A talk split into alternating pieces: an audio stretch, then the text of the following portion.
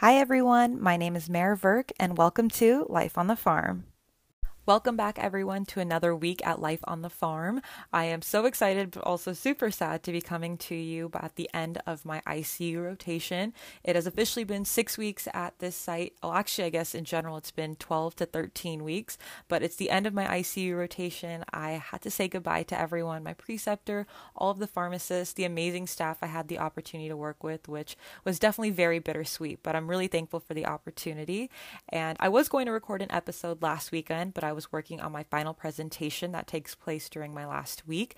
And so, believe it or not, after running through my speech a couple of times, I realized I didn't want to hear the sound of my own voice anymore. So, I figured a better bet would be to go ahead and wait and record at the end of my rotation in general and just sum up the two weeks. So you're now getting two weeks for the price of one podcast episode, which I find to be quite a steal.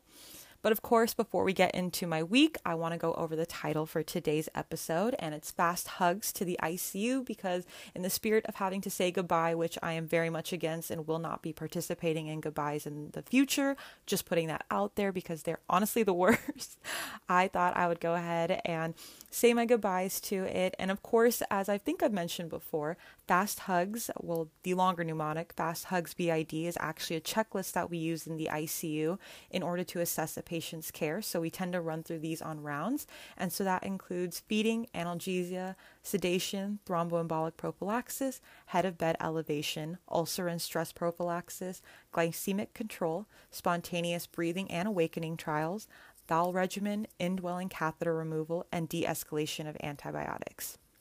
So, all really important parts of critical care and evaluating our patients. And so I thought, you know what, why not put it all together, create a pun and whatnot, because that's what I do best, or at least that's what I think. So, without further ado, let's go ahead and get into my week. So we'll go ahead and get started with my topic discussions. And so, as you all know, I used to have two to three of these every week. And so, my last two were one COPD exacerbations and two upper GI bleeds. And so, more specifically, looking at ulcers as well as esophageal varices. And so, as far as COPD exacerbation goes, it has a special place in my heart because between P1 and P2 year, during my two weeks of internal medicine, I was an inhaler fiend. I was optimizing care left and right, inhaler here, inhaler there, LAMA LABA, SAMA SABA, ICS, the whole nine yards. And it probably had to do with the fact that I had only had one year's worth of knowledge from pharmacy school, and COPD really had stuck with me. And honestly, it's a great way to optimize care.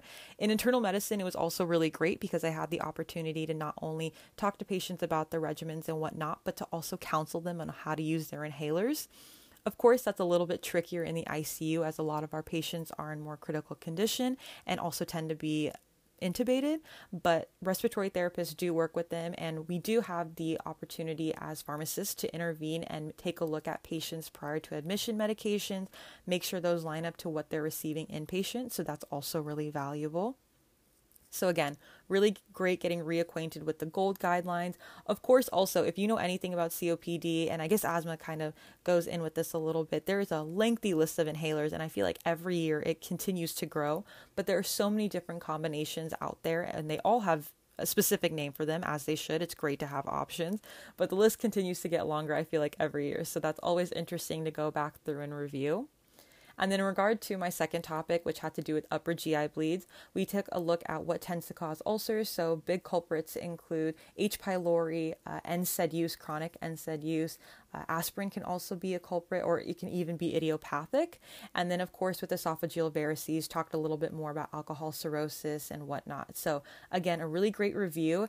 And it's a super weird slash funny, although not like haha funny, just like really interesting timing wise that after we had gone over upper GI bleeds, I felt like a ton of patients had come in and were admitted on our floor for it. So again, it really helped to reinforce the idea, which was helpful for me. Not ideal for the patient, but just one of those things that you tend to notice when you're working in the ICU. So, thought I'd share. And so next we'll get into birthdays in the ICU. And so unfortunately, sometimes patients get admitted and over the course of their stay, it ends up being their birthday. And so I think it's really cool that at the site I was at, they really prioritize that and try to make the day really special for the patient. And so I had two patients in the last two weeks, both of which we made sure to go above and beyond for because everyone loves to feel special on their birthday. And so we went ahead and got cards for them, had the entire team, nursing staff, everyone go ahead and sign them. And then the nurses are so, so creative. They came up with this idea to do towel cakes. So they roll up a towel and write happy birthday to the patient on it, and then stick q tips in the top and color each of the tips either red or yellow so it looks like flames because obviously an open flame in an ICU. I'm really not sure what the big situation would be, but it just seems like a really bad idea. And then on top of that, they would put jello. Unfortunately, one of the patients was NPO for procedures, so he couldn't eat his jello. But again, it's the thought that counts. And then they also made these really cute, like balloon structures, basically just made out of plastic gloves that they blew up and then drew faces on, which I thought was really cute. And it totally made both the patients' day. You could see them absolutely beaming, which was honestly such a rewarding feeling. And then we went in and sang happy birthday, which was so, so fun. And I have to give major props to everyone involved because when you get a group of quote unquote strangers together, we're not really strangers, but we've never sang together before, obviously we all it sounded quite good in my opinion. I don't know if that was just me like thinking it sounded good, but I was pretty impressed with what we pulled together. So major props to everyone. I think we killed it. But I don't know. It's something about seeing their faces and their smile and thinking that nothing was really going to happen that day because they're in the ICU, but knowing that you can make a difference was really cool. And it's something that it's like such a little thing and it's so easy to just like make someone's day that way. So I thought that was really awesome that we all got to be a part of that. And of course, their families dropped things off, which I thought was super nice as well. And so it kind of just added to the ambiance for the day. So I don't know. There's just things that you don't think about when it comes to interacting with people and having people in patient care that I think are just so awesome to be a part of. At the end of my fifth week, I ended up saying goodbye to my med school friends as their rotation is only four weeks, whereas mine is six. And so I had one additional week after they left, but it was really bittersweet. Again, I can't, I feel like that's the word of the week or last two weeks, what have you. But it was really sad having to say goodbye. I really, really hate goodbyes, like with a deep, deep burning passion. I would really rather not. But of course, they're a part of life. And so I was really lucky that I had the chance to round with them for the last time on their last day, which was really awesome, and just get to hang out for one more opportunity. I, by hang out, I mean think clinically and critically, of course. So it was really awesome just because we got along really well. We taught each other things. I felt like I was learning so much just by having other learners around, as I've mentioned before. So they're so awesome. We got to talk about where they're going next, where I'm going next, about our futures, what we think we want to do, stuff like that. So really great. Of course, really sad to see them go, but also, on the flip side, the very next week during my last week, their classmates actually started their rotation. So it was cool meeting them.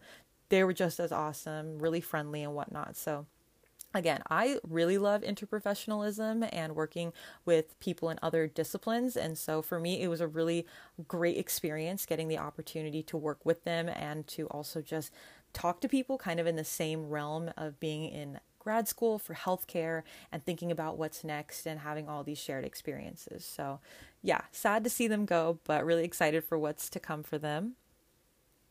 And then, of course, with the last week of every block, our entire Sacramento cohort gets together on Zoom and we do a recap of our rotation. And so we go by individually, one by one, and we talk about what we're proud of from this rotation and something that we want to work on moving forward. And so for me, the thing I was most proud of was working up the entire team, being able to write my own notes and IVents and help with dosing and just basically work autonomously and have that um, support from my preceptor to work in that way because I think that's also really important to know that there are people who trust in you and feel comfortable letting you work to that extent. And then for me, the thing that I want to work on most is being able to fully flesh out what my possible treatment algorithms are depending on the different diagnoses that are on the table currently. So I think it's one thing to have an idea of what the treatment's going to look like with the current plan, but let's say a procedure needs to be done or a lab result needs to come back and whatnot that could alter the diagnosis what are you going to do then in the case that it ends up being that? So I think looking further into those possibilities is something I want to be able to work on moving forward, just to have that foresight to know what's next. And of course, that'll help with me being able to solidify my knowledge and whatnot. So just for me, something personal that I wanted to work on more so. And of course, with my first direct acute care patient setting, whatnot, however you want to phrase that, I think it was a really great stepping stone and a step in the right direction. And I feel like I learned a lot of the skills necessary to continue to build on that for myself moving forward. So, again, really grateful for everything that I learned. And it's just one of those things that I think I can continue to be better on. And I plan on definitely putting effort toward as I carry on throughout the rest of my APPE rotations. And another Zoom call to add to the week is that of our discovery group. So, like I mentioned before, at UCSF during our P2 year, we work on a research project throughout the year, and then we have a full month dedicated to working up our manuscript and whatnot. And so, my group, the Discover Girls, still going strong, bless their hearts. We're currently working on putting together our poster presentation as well as our slideshow with audio so we can present. And so, we are registered for CSHP. We want to present at ASHP, so I think that'll be really great. And so we've just been working on that as well during our rotations. And then, of course, at the end of our P3 year, so our last year, we'll present to our entire cohort, which I think is going to be really fun too, just to see what everyone else was working on.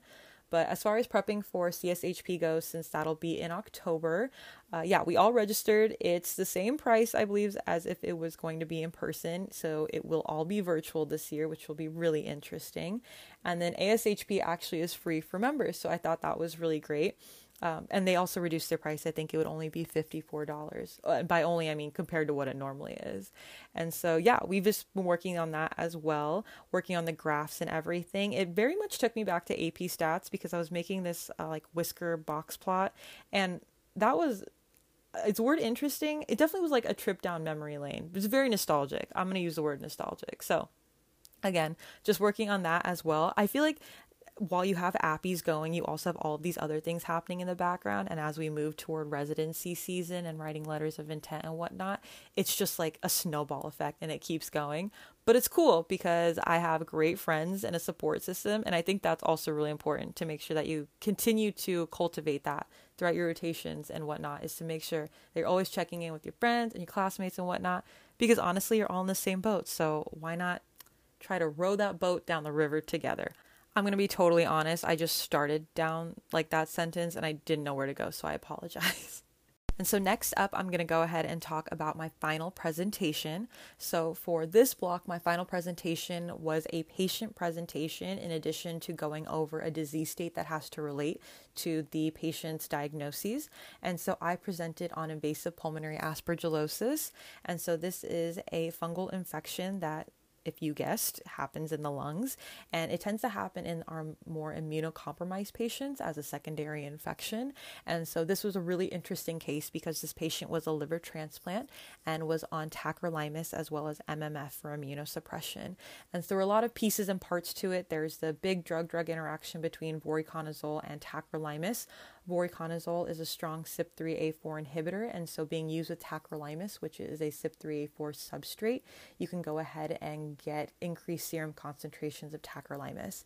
And so tacrolimus itself, as an immunosuppressive, actually has a goal range, and that tends to be 5 to 20, but a lot of times when it's used in conjunction with another immunosuppressive, such as in this patient's case, MMF, the goal tends to be a little lower. And so in this case, the goal was 2 to 3. So you have to take daily levels of that while the patient's on Vori until they can become uh, stable within their goal.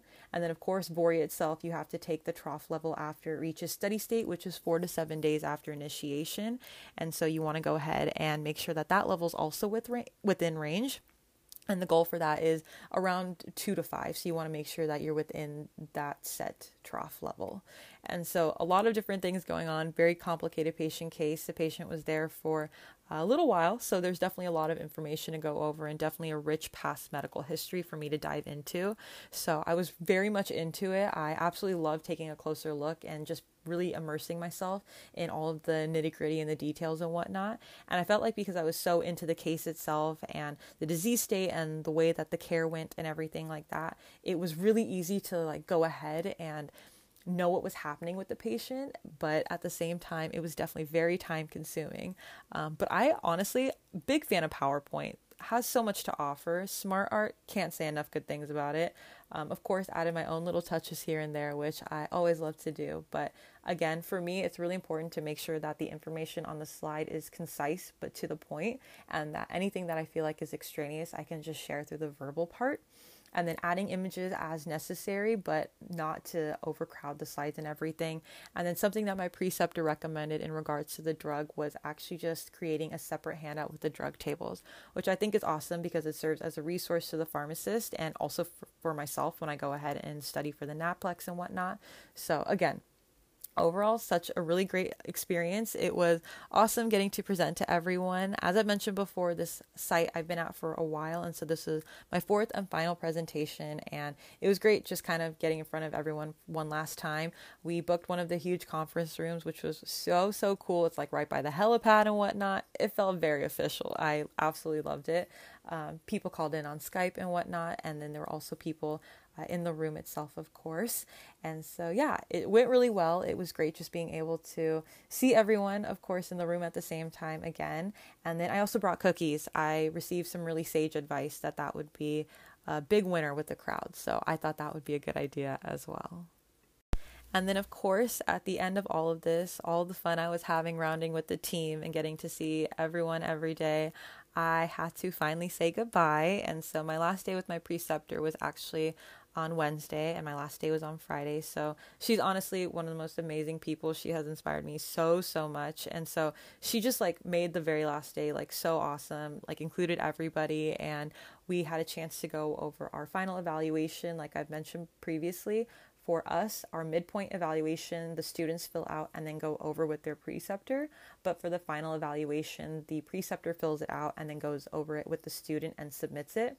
We also have evaluations, but it's about our preceptor as well as our site and not necessarily about our performance.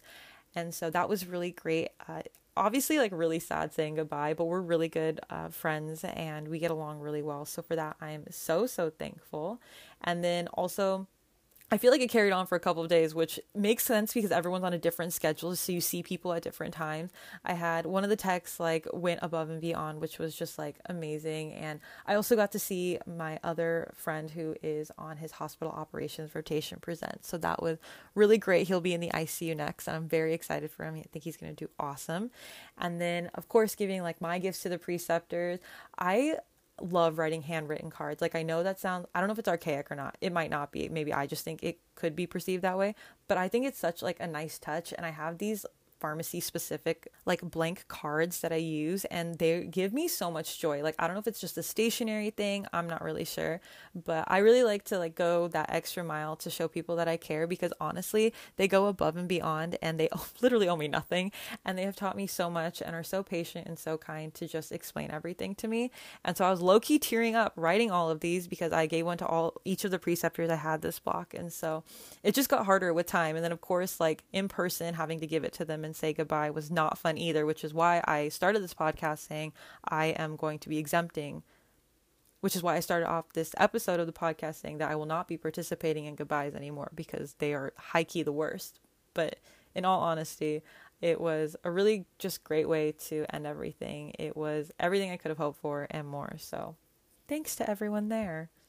And then before we wrap things up, as I mentioned, I am starting my next rotation on Monday. Very quick turnaround, one weekend. Maybe that's not quick, but at the same time, that's plenty of time to catch up on some sleep, review some material, take care of some things.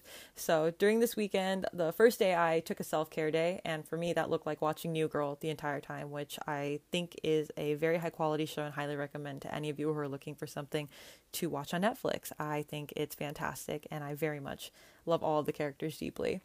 And then I also took this opportunity to update my CV. So at the end of every block, I like to go ahead, take a look at my CV, read through it, update the section for the rotation that I just finished so that I'm, again, always having the most up to date version on hand, especially as we move towards CSHP, ASHP, all of these online residency showcases and whatnot.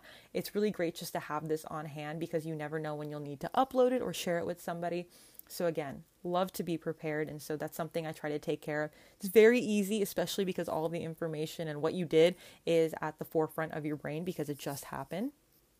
I also took this opportunity to make sure that I had all my important interventions written down as from this rotation and so I added to a list that I'm using so that I can send my letter writers all of this information for my letters of rec because of course you want to provide some guidance so i like to keep that document updated as well. And then of course i prep for the emergency department because that is what's on the horizon for me. And so i was very fortunate to get some resources from my past site as they have ed pharmacists there who had a lot of training and learning materials that they could share with me so i thought that was really awesome. And then of course my preceptor at my next site sent me some things to look over as well. So something i like to do is kind of create create a handout with the basics on it for myself just so I'm acquainted with the material and I have something I can refer to. And at least I've seen everything they're going to talk about at least once. And so, big things I took a look at for ED were antidotes for overdoses, um, RSI or rapid sequence intubation.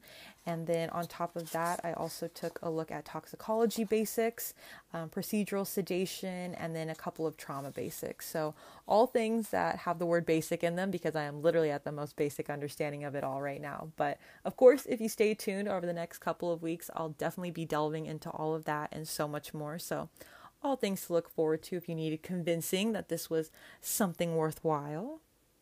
And with that, I'll go ahead and end this week, or I guess these two weeks episode. I want to say thank you all so, so much for taking the time to listen to this podcast. It's honestly been so crazy just looking at the notes that I've written over the last couple of weeks in regards to my rotations to record these podcasts. And I realized just like how far I've come, but at the same time, looking ahead at my next rotation, realizing that I'm starting from the ground floor again is also really nerve wracking.